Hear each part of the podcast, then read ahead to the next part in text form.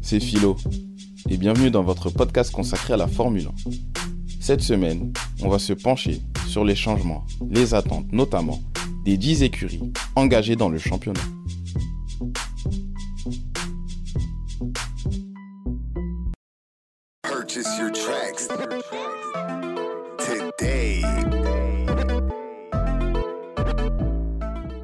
Aujourd'hui, on va parler de l'écurie Alfa Romeo, où pas mal de choses se sont passées durant cette intersaison. Mais commençons par parler des pilotes qui composent cette écurie et de ce qu'ils ont fait la saison dernière. Pour sa première saison avec Alfa Romeo, Valtteri Bottas a réalisé, à l'image de son équipe, une saison à deux visages.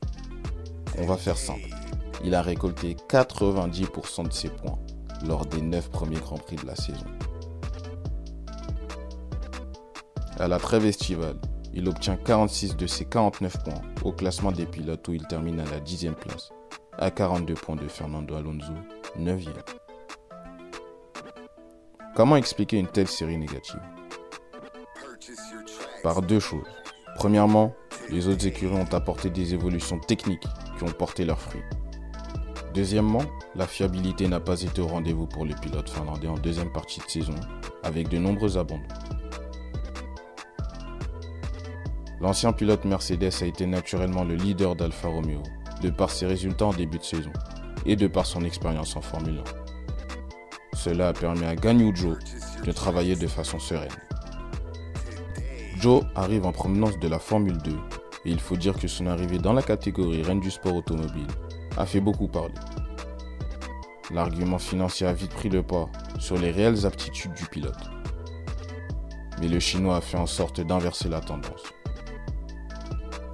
On disait de lui, lorsqu'il était encore en Formule 2, qu'il était un pilote rapide, et cela il a montré dès son premier Grand Prix, avec cette dixième place, synonyme de premier point.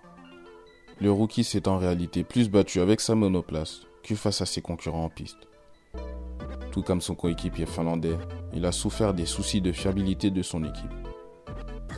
Il a tout de même connu sa première Q3 à Montréal et à Silverstone, où il décroche une 9 place. Sa saison aura été marquée par cet énorme crash qui a vu la C42 de Joe décoller du sol et de se fracasser contre le grillage au bout de la ligne droite de départ arrivé. Alfa Romeo décide donc de reconduire ses deux pilotes de la saison 2022. Mais l'équipe a vu du changement cette intersaison dans son organigramme. Frédéric Vasseur quitte son poste de PDG de la structure Wheel pour relever un défi de taille du côté de Ferrari. Le Français est remplacé par Andreas Seidel, qui arrive en provenance de McLaren et sera la tête du groupe Sauber. Dès sa prise de fonction, Seidel nomme Alessandro Aluni Bravi comme représentant de l'équipe et non celui de directeur d'écurie, comme on a coutume de voir. Malgré ça, il devrait, selon l'équipe Alfa Romeo, assurer les mêmes fonctions qu'un directeur d'équipe lors des week-ends de Grand Prix.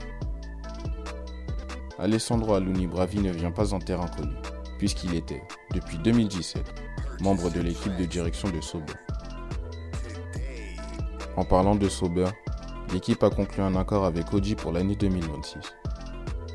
Alfa Romeo se retirera de la Formule 1 à l'issue de la saison 2023. L'écurie sera sous le nom de Sauber pendant deux ans, mais l'équipe travaillera déjà avec Audi afin d'être le mieux armé pour l'année 2026. Alors Alfa Romeo peut-il gagner dans ce championnat à 7 si l'on exclut Red Bull, Ferrari et Mercedes? Si l'on jette un coup d'œil sur l'ensemble de la saison 2022, Alfa Romeo n'a fait rêver personne, de par ses multiples abandons, des choix stratégiques parfois discutables et un manque de créativité avec peu d'évolution apportée à cette monoplace C42. La fiabilité sera donc une priorité absolue pour 2023. Voilà sur quoi va devoir travailler le groupe Sauber. Cependant, il va falloir compter sur les autres concurrents, notamment Aston Martin, qui a laissé une meilleure image au vu de la fin de saison. Aston Martin a fini avec le même nombre de points qu'Alfa Romeo, mais ce dernier garde sa sixième place au classement constructeur pour avoir terminé à une meilleure place dans le top 10. Il faudra réitérer les mêmes prestations que le début de saison 2022. Mais sur l'ensemble de l'exercice 2023. La perte de Frédéric Vasseur n'est pas du tout négligeable, surtout dans l'approche des courses.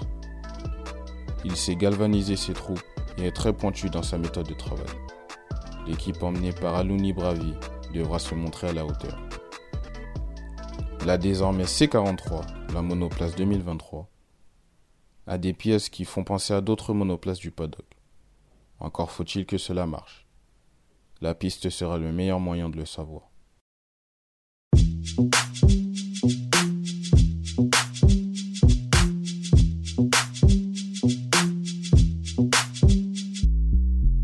Merci d'avoir écouté ce podcast.